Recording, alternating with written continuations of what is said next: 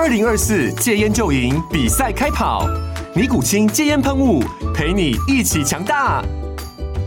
戒烟不容易，单靠意志力戒烟的人，时常无法克服戒断症状而失败。尼古清戒烟喷雾将是你的神队友，简单一喷，药品急速释放，立即缓解七大戒断症状，不限场合提高戒烟成功率。除了尼古清神队友，你还可以寻求专业医疗人员协助，一起迈向戒烟成功之路。尼古清戒烟喷雾，用科学方法戒烟，请咨询全台各大药局及戒烟门诊。本广告由尼古清戒烟喷雾、卫部药书字第零二七八三五号提供。嘉安嘉护股份有限公司，台北市中山区民生东路三段二号十楼，北市卫药广字第一一三零三零一九零号。尼古清戒烟喷雾，相伴每个新开始。欢迎收看《决策者》，我是王嘉玲。今天节目当中呢，我们非常荣幸呢，为您邀请到国内的眼科连锁眼科龙头大协光来跟我们做分享。欢迎两位创办人哦。首先，我们先欢迎的是大协光的董事长欧淑芳。嘉玲好，各位观众好。好，我们欢迎的是大学眼科的呃总院长林丕荣。嘉玲好。呃，各位观众朋友，大家好。今天是两位哦，夫妇两位，贤伉俪第一次一起同台上节目。对对啊，很荣幸。其实我们大学眼科哦，大家都知道说这两年其实表现非常好。我们相信，在疫情发作之后呢，很多人真的是没无处可去，嗯，只好在家里划手机。对。这个这个滑手机，这个是非常严重的事情，连我自己也好像有一点这种症状。不要说你们了，我们也是。也因为疫情的关系啦，大家使用这个三 C 的频率很高。我相信总院长应该很有感哦。这两年，大家其实很多的这个科别，医疗的科别，因为疫情的关系，大家反而比较少到诊所或是到医院去看医生。但是眼科丝毫看不出这个差别，还是非常踊跃。是。啊，在这个疫情的时代哈，实际上就如同刚欧董所说的，它加重了哈人们用眼的需求，特别要在家上班呐，在家上学啦，是。那更多加重了这个呃眼睛的这个负担啊。那再加上像疫情期间，其实很多人其实会呃就是会呃想要说能够啊更加的这个呃珍惜自己的哈投资在自己身上。啊那。也是因为方便性，因为特别你戴口罩，对。啊，你要戴隐形眼镜或眼镜会起雾啊，那事实上很不方便，对，戴口罩的时候，对，嗯，那所以这样的话，其实呃，在疫情之下，呃，就是医疗的各个科别，嗯，受的影响就差异很大，嗯啊，像眼科相对来说，呃，这都是会更多的人啊来接受，因为一方面，呃，很多年轻的族群，他对。疫情的恐惧没那么高，所以只要疫情稍缓啊，那这个整体的哈呃需求的做镭射啊近视也好了，近视老花也好的矫正就增加非常的多。您可以比喻一下吗？就是在这个疫情爆发之后最繁忙的时候，我们的医生有到多忙碌？呃，可能忙碌的医师，因为我们呃全台湾有呃大概目前有这个。二十几家，二十八家的合作眼科诊所，嗯、那有在做手术的大概有十家，做雷射手术大概十家。如果一一个医师啊忙起来的话，可能一天可以做四五十个。哇，一天可以职业到四五十个。对对，对对，那因为主要的就是它是一个团队的一个服务。对，对患者来讲，每个患者都有接受一到两个小时完整的检查、术前检查服务，嗯、以及这个术后的这个恢复哈沟通。嗯可是因为效率的关系，到眼科医师这边手中，大概大概十分钟左右哈，就可以完成一个完美的手术。嗯，我们想问一下，就是欧董，为什么那个时候你们在台大医院，呃，两位都是医生，什么样的情况之下，你们会想要一起创业？我是中国医药学院毕业，嗯，然后在台大那个当住院医师训练，嗯，那但是我们在台大的时候是不认识的，原本不认识，对对，那时候没那么熟了，没那么熟，对啊，那后来要走到变一起创业的伙伴，对啊，因为他就找我开业，嗯，那时候其实我本来也就想说，嗯。因为我们家一直都是医生嘛，从清清代以来到我已经是第五代了，五代都是医生。据说你家族当中有五六十位的医生，应该不止吧？有的有的比较亲戚远一点，有时候都还不太认识，但是问起来哦，原来是亲戚啊，这样子的情形也很多。嗯，那我那时候的想法就是，嗯，那怎么样子让一个呃这样子可以。医治更多人，可以服务更多人。嗯、那时候林医师刚好就有这种想法，我就说，哎，他这个人想的还真的是蛮 蛮合我的意思的啊。两个人理念很相同啦。对对对。那个时候，哦，总院长，您怎么会想要找上董事长？是，呃，因为从我这边的观点哈，大概是这样子，因为我大概在住院医师哈。R two 的时候，第二年的时候，在美国就看到近视雷射这个新科技啊，那时候还在人体实验阶段，我都觉得这是哈，呃，继眼镜、隐形眼镜以来，人类视力革命的第三次技术革命。嗯，所以我就决定哈，要好好的发展这一方面的技术，要把握这一块。引进台湾，对。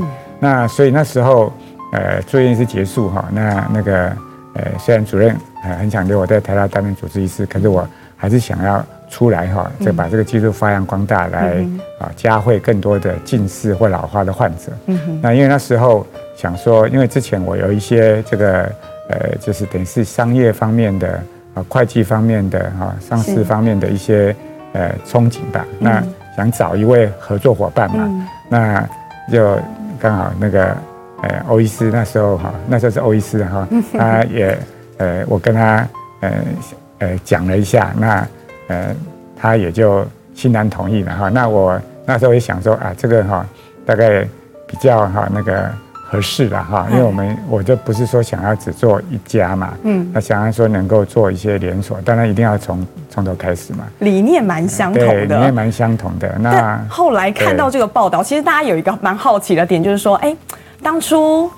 创办人来找欧董，会不会是因为也觉得说这个女生你也蛮有兴趣的？两位是先一起创业，还是先交往？哎，先一起创业，哎，的时候同时有一点交往了。然后那时候因为要变成合作伙伴嘛，那就难免就是会有那些讨论嘛。嗯啊啊，那时候也想说哈，这个可能哈。如果自己的人的话，就比较便宜嘛，就忘了我父亲讲的时候，免钱上贵了，免钱上贵，今 天，所以就变成老板了，就是变成老婆变老板这样。欧董后来您有问过他吗？就是那个时候怎么会找上你来当合作伙伴？哎，他就是这么讲的。有没有想过说，哎，这个男孩子说不定是为了要追求我？哦，我们倒是好像。独一的女生没有那那么浪漫呢，比较实事求是一点，就觉得哎，理念蛮接近的。嗯，那这个人呃，各方面都懂哎，不只是文的，武的也很厉害。嗯，然后到底是呃是。有没有像一个正常人？像一个正常人，还是还是很担心那个失业，要不然考那么多执照干嘛？对，其实，在读台大的时候，您有一个绰号，总院长有个绰号叫做“无敌鸟”。您跟台北市长柯文哲也是同学，对，我们那个时候为什么同学之间大家称你为“无敌鸟”？是，我想这个呃绰号它是一个呃有一些缘起啦。那大概就是那时候其实。呃，因为我进大学的时候，我爸爸就鼓励我多元的发展嘛，是像呃，一般那个时候还很少的打高尔夫球啦，嗯、或我爸也买辆车给我啦，那所以我很多除了课业上以外，也跟这个呃运动啊，啊，包括打网球，变成网球队的队长等等。啊，所以有很多的兴趣了。啊，大家看我这样子，等于是有一点混了哈，没有一些都在学。爸爸觉得没有认真在考试却还不错，可以得到书卷奖，那 可能就有这样一个。呃，绰号吧，嗯，啊，所以在在这叫叫叫就变成习惯了这样子。但我觉得非常佩服您的是，因为您读的是医科，但你除了这个医师的资格之外，其实你有非常多证照，哎，包含了有会计，还有环境啊、化工工程师，甚至还有非常难考的这个证券金融分析师。你拥有七张证照，那个时候为什么会这样拼了命的去考这些不同领域，有点斜杠人生？是，那个时候其实还是有一个因缘际会啦。因为在我呃大二的时候哈，我父亲因为要从他呃机呃就机械设备的这个呃制造呢，要进入到化工设备的一个呃贩卖跟生产啊，是为了家族事业。对，为了我爸的这个事业，因为我爸是台大机械系毕业，是对机械系毕业人对这个化学是比较呃就是呃认知比较少一点啊。那当然他也很用功，可是他也希望我去。工厂帮他做分析化学，因为那时候我大二的时候也刚好是念这个有机化学、分析化学嘛，所以我就呃寒暑假时间之外，礼拜六、礼拜天就去工厂帮他的忙这样子。不过在啊，你家里头从小成长环境，家里头是铁工厂，爸爸爸爸有他的事业在的，没错。您也接触过，是。你有没有想过说要继承家业，而不是来走上从医这一条路？是，我想就是因为其实呃。我们家应该是不止一代做那个呃设备或铁工厂，是应该是说从我阿嬷的爸爸那时候开始，就大概第四代啊，所以是近百年的一个传承嘛。那当然每一代都有他的这个呃，就是说时空背景啊。那有时候呃也会碰到一些呃问题跟状况嘛啊。那企业都是这样，就你要不断的去接受挑战。跟啊求发展、求生存哈，那在这个时这个时候呢，当然那个啊，就是我爸爸呢，实际上当时我阿嬷就叫他去考医医科医师的哈，那我爸的成绩也都没有问题，嗯，但是我阿公呢，就是商业出身，他希望有个技术的儿子来帮他，是，而且他就把他带到工厂去，所以后来呢，呃，等我要考大学的时候。那我阿嬷还是坚持，就是要让我考医师啊。我爸因为做设备业各方面等等啊，他也觉得这行这个行业也是有他的不容易的挑战，所以也是顺从我的意思啊。我觉得两边都好，所以我而且那时候等于是大家还是有一个呃，算是有一个憧憬，或者觉得说，哎，成绩很好的可能可以考医科，医科对未来发展很好，哎，也也是有一些。这样的想法啊，那时候其实每一个科我都蛮感兴趣的，所以我觉得这一块，那也就是后来就决定啊，这个念丙组考医科这样子，往这个方向去。不过我们回过头来问问欧董，那您的家族，他们家族五代。是四代几乎都是在铁工厂，那您的部分呢？五代都是医科，这个没有没有毋庸置疑的。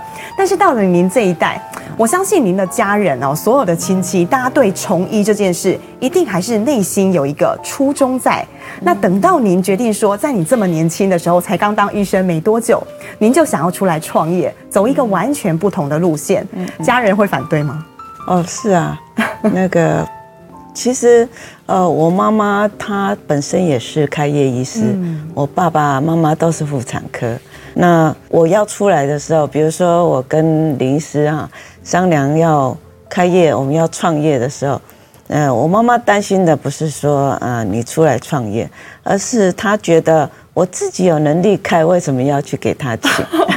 为什么？为什么要找这一位伙伴？我自己就可以了。欸、对，对对对，她觉得。他觉得我应该自己开就好了，不必跟人家合伙。是，但是我的想法是说，呃，那时候已经呃社会上有很多的呃那种资本市场的运作，是，所以你会看到啊，有股票，有证券哈，有有债，有什么。嗯。那我就觉得这这个金融的方面，我是看了很有兴趣，很很有兴趣去了解。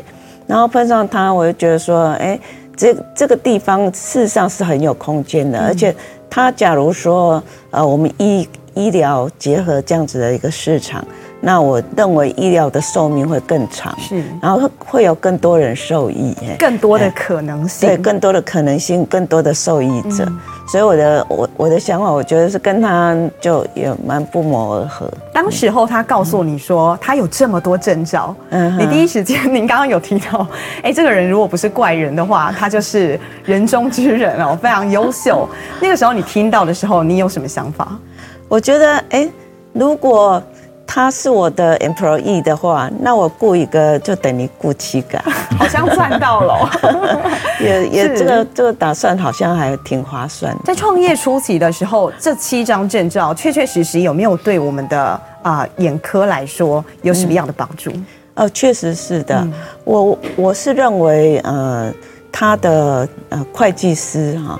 从一开始就定定了一个很好的方向啊，因为像我并没有这方面的知识，所以我可以从他那边了解很多啊，国家哈这个税的运作啦，还有那个收入啦哈，它是应该要怎么样子才是合法，然后比较呃真正的去遵守法令。那另外就是说，怎么样子去规划这个一个公司的成立啊？怎么让一个公司在未来哈，它可以铺排哈，可以。达到一个最理想、最大的一个最大的效益、最大的效益这样子的方向走。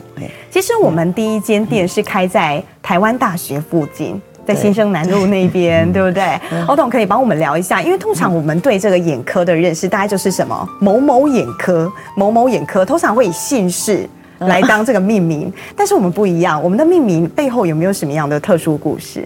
哦，那肯定是有的，因为在。台大，因为我们都是台大出来的，是，然后，嗯、呃，也是很以台大为傲，嗯，所以我们觉得说，哎，大学，呃，就在台湾大学旁边，叫做大学眼科好不好？哎，那那时候我我公公就是说，那时候还不是我公公，他也觉得说，呃，大学有一个日本的大学木药啊，哎。人家也做得很好，有何不可啊？那大家就觉得说，大学不错。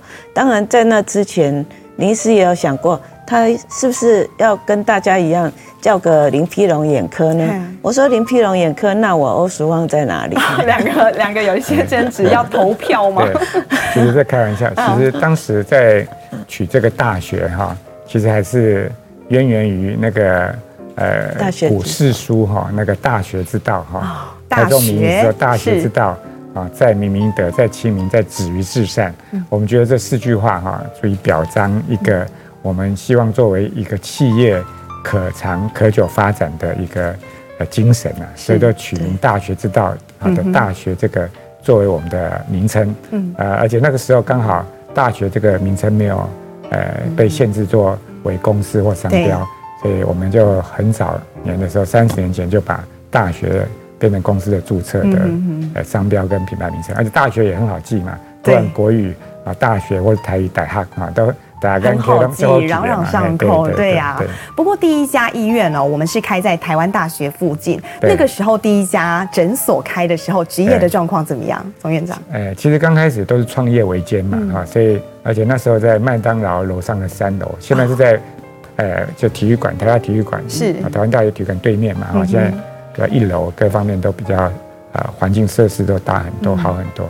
那那时候在三楼，那事实上也不太容易哈，那个呃做好这个各方面的工作，那宣传也很难哈。那所以后来就选择台北市的最边缘，新北市最边缘的一个三峡，然后开在市场口旁边啊，三峡祖师庙旁边的一个不到十坪多一点的。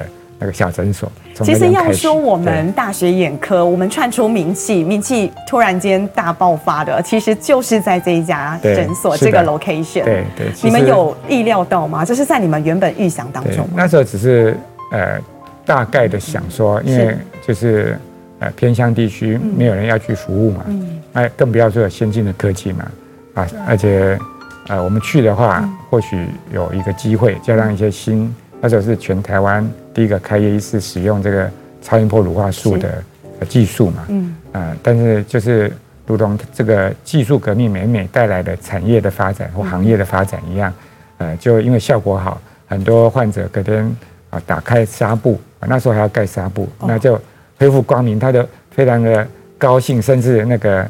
跟呃呃，我们就相拥而泣这样子，他就觉得很感动的，其实是很感动一个过程。会送鸡送菜啦，送大肠，糯米肠，还要送 糯米肠。哇，那时候其实这些患者大家也很热情，很热情的。其实从那时候开始胖起来，不过现在还维持的非常好，像现在运动瘦下来一点。所以其实也是因为在那个时候，您真的有感受到，其实除了拓展我们连锁的眼科之外，还有。很大一个部分，病患给你的回馈，让你坚持持续走这个路。没有错，这很重要。因为其实，呃，其实任何行业，当然顾客就是最重要的嘛。确实。所以对顾客来说，这种好的科技、安全的科技，然后能够给顾客啊所谓的惊喜啊，或者开心的事情，我觉得是一个很容易啊，就比较容易啊去引入，而且必须要去引入。当然这中间也有很多种呃各种不同技术的学习跟运用呢。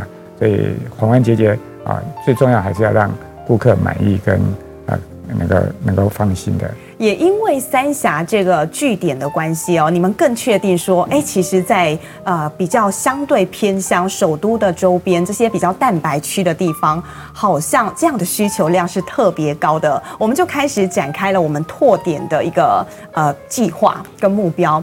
欧董，我们想问一下，一开始你们在拓展我们诊所的时候，连锁诊所，你选点有什么样的呃想法，或者说必要条件吗？呃，我想。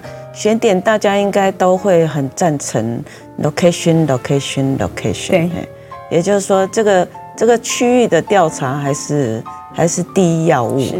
那比如说它的呃交通要件啊，它的人口，然后它的这个疾病的比例，哎，我想大家基本上就是我们这个眼科比较着重的部分。是。那那当然有一些那种都市调查啦。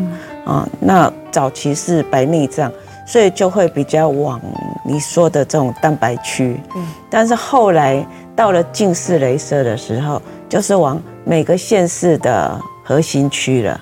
哦，这是完全不一样的布点方式，不一样的受众。嗯嗯嗯。总院长，可是，一开始啊，说实在的，其实所有的医生哦，大概也不会说每一位都跟你们一样有这样的共同目标。一开始你就想说，哎，我要来创办连锁的这个诊所，连锁的系统。那大家还是会觉得说，我当住院医师，成为一个主治医师，我有一点名气之后，再出来自己做。九零年代，你们有这样的想法是很新的。当我们诊所一间一间的布点，一间一间的开，你怎么样说服这些医生加入你们团队？对，我想要跟这个独立性很强的医师合作，是呃，即使我们是医师本身也呃非常的不容易哈，很多的呃观念上的磨合。当然选择后来我们也是啊越来越清楚，要选择跟我们合作的对象应该是什么特质的。嗯如果他一心想要自己创业的啊，要独立发展的，那基本上可能就不是我们潜在合作的对象。而能够着重于团队精神啊，大家分工合作的。啊，那我觉得这个才是我们好的一个伙伴，啊，所以我们在不断的摸索，也不断的坚持中，嗯，啊，才呃逐渐形成今天这个情况。实际上这中间当然也有很多的这种呃这个磨合啦，或呃理念不合的分手，那基本上这个都是一个必经的过程。毕竟在整个淘沙取经的过程哈，我们要找到跟大家志同道合，企业都要找到跟他志同道合的一个伙伴，才能够。持续往前走嘛，很顺利的往前。对，就像张忠谋先生所讲到的，当领导者，第一个就是要指出方向，那第二个最重要是要有一群人理念跟你一样，要相信你啊，这样子才能够一起走。其实，在我们台湾呢，我们的近视人口比例算是以全球来讲，大概永远都在前三名的比例是非常高。对。但如果我们来讲的话，台湾人口毕竟有限，这个是按比例来看。但后来我们有一段时间。董长欧董就发现说：“哎，其实我们还是得走出去。嗯，您到中国去布点了。嗯、那个时候你是自己一个人只身过去？对，其实我们那时候就发现说，哎，那个那个阶段来讲哈，嗯、那公司呃可以看到说，在临床上面的案例呢，它呃渐渐的不是那么的好。为什么？因为中中国崛起。”那有很多世界的厂商都是往那个大陆，都往中国去了。那台湾这边的资源就会相对少，然后人口也变少了。这我们在呃临床的数据上面都可以很明显的去观察，还有感受到。那。那时候就是认为说，我们也必须要去把大陆这个点开发出来，嗯，要不然我们的技术领先性可能就会受到限制，嗯，然后再来也会我们的案例也会变少，嗯啊，那变少当然公司这边也就没有办法，哎，就未来会有这样的危机，所以那时候公司的一个呃，我们就要决定要跨出这一脚的时候，我们就开会。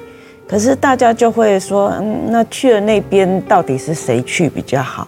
那后来讨论很久之后，我觉得要解决那么多问题，大概就只有我去吧。你自己去啊？因为呃，您跟总院长两个人怎么样决定说谁去，或是说剪刀石头布吗？在做重要决策的时候，你们怎么样？因为我们还是分析，还是有条例啦。应该是说还是一个分工哈，合作。那不同的职责，因为呃，欧董嘛，他是公司哈的代表嘛哈。那当然，他那个时候是公司要去大陆设点嘛，是，所以是以呃公司代表去蹲点啊。本来也可能是干部去的，但是其实很多人都讲说。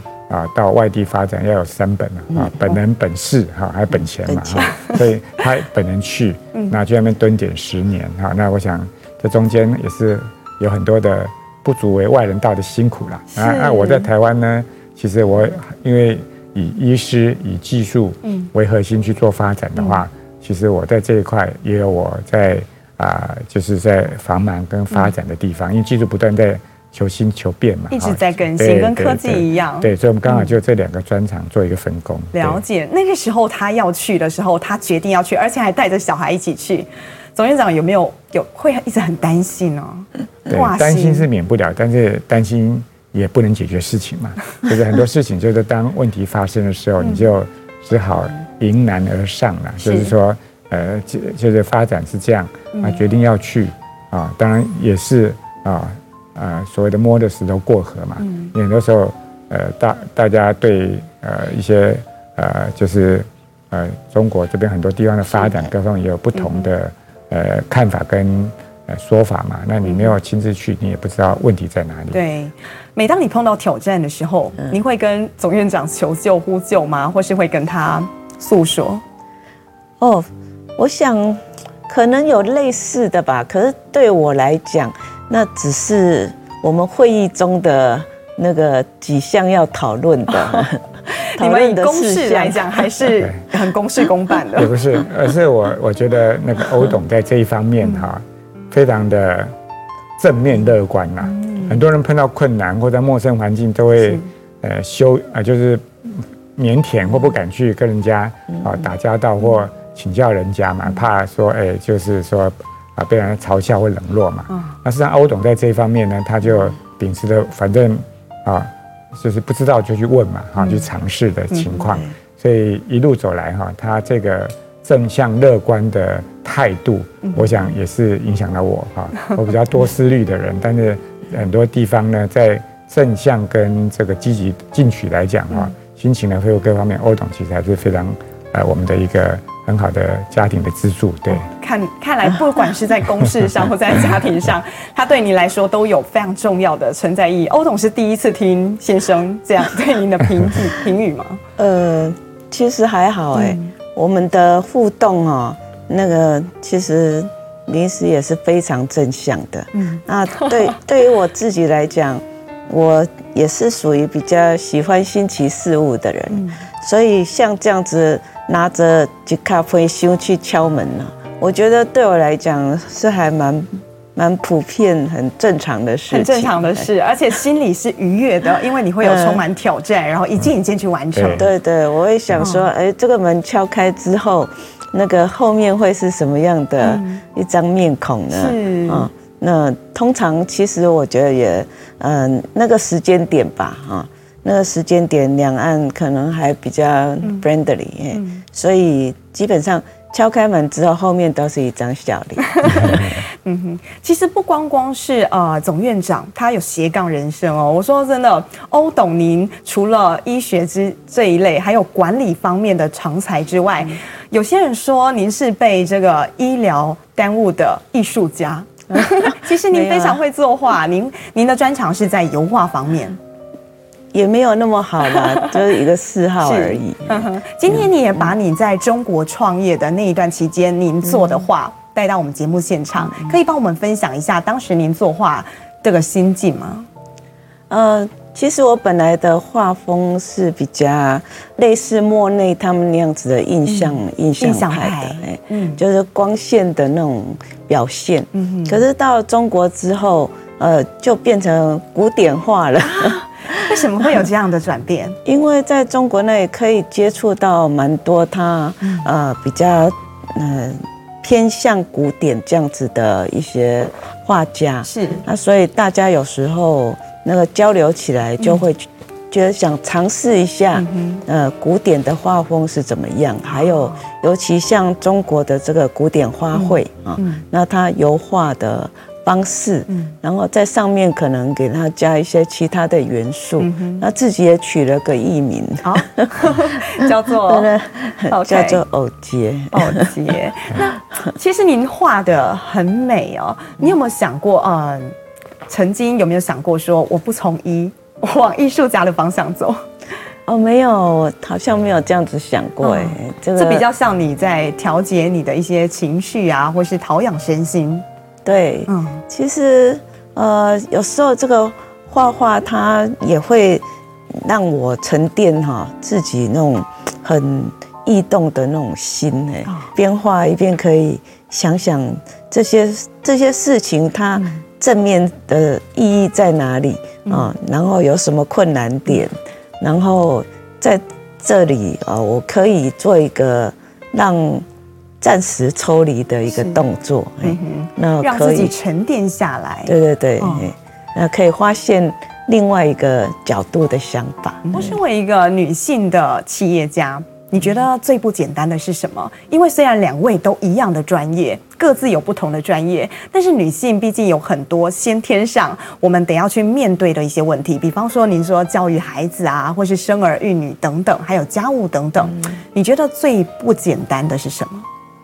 我想，嗯，这这个不能够只有从一个女性的本身哈是来讲。假如只有女性本身，其实那么就没有所谓的。性别之分了，但是因为有男性啊，也就是说像很好的一个配偶这样子的一个帮忙哈，然后两个互相呃扶持哎，那我我觉得这个过程会比较 smooth，会比较呃顺利，更顺畅，而且不可能只单靠一位，对，才会一加一大于二。那当然就是说。在事业上也是这样子，那当然反过来讲，我相信啊，那个男生要是没有哈女生这样子的去去做这些事情，比如说像我们现在就有点啊，那个临时是主内啊，那我主外啊。那所以就是说我去领奖，是。那事实上这个奖是代表整个公司的，代表两位，代表整个团队，整个团队的哎。那可是是大家啊互相帮忙，互相团结在一起，是。然后一起去开拓这个愿景哈。那一起来做这个贡献，我我认为是这样子的一个意义。回想起来说，应该是说，呃，就是。呃，我在当然在技术上，呃，投入比较多哈，所以在公司担任技术长的角色。那公司的董事长啊，当然他有分层负责。那最主要董事长都对外来做拓展，是还有呃董事会这些等等啊。那当然这关键会在于说，其实刚提到一个就是现在很流行的话叫女力哈，女力的一个崛起。实际上我们也把这个部分呢。发掘在我们的女儿身上。其实他在这个刚讲，在台湾的一个呃，就是念的是美国学校、欧洲学校。嗯。可是他看的是呃娘家啊，看的是这个闽南语节目，所以他可以会讲闽南语，对，他会听会讲，对。然后到中国以后，又是在那念的中呃初中跟高中。是。那到美国就念这个哥伦比亚大学毕业，现在耶鲁大学呃今年哈，呃就明年哈，今年是大。呃，研究所二年级啊，呃，所以呃，明年会毕业啊，也现在预计会在那发展。所以其实由这样的一个呃，我们唯一一个女儿，我们去看一下，其实我们也发觉说，呃，女性作为未来的一个主力来说，应该是一个。不可挡的趋势。公司有今天这三十年的这样的成绩，然后你跟你的伙伴有这样良好的互动，我想你应该非常感谢自己当年那个选择，你肯开口去问欧董要不要成为你的伙伴吧？是，我想这个就是很多时候就是一方面是缘分，一方面是选择啦。哎呀，对，这个就是所谓因因缘天注定哈，有时候 也是呃，应该就是说你往那个方向去走，总是你会找到。好的伙伴嘛，啊，因为你会找到呃，就是好的呃这个婚姻伙伴啊，你会找到一群志同道合的人。我想，就道路是越走越宽呐，只要你的心胸够宽，很多事情可以越做越好的。好，今天真的非常感谢来到我们节目现场哦，谢谢你们两位这么宝贵而且甜蜜又感人的故事分享给我们的观众。那也祝福大雪光在接下来未来的十年、二十年，甚至是下一个三十年，可以走得更顺遂。谢谢两位。啊，谢谢嘉玲，谢谢谢谢嘉玲。好，决策者，我们下周见。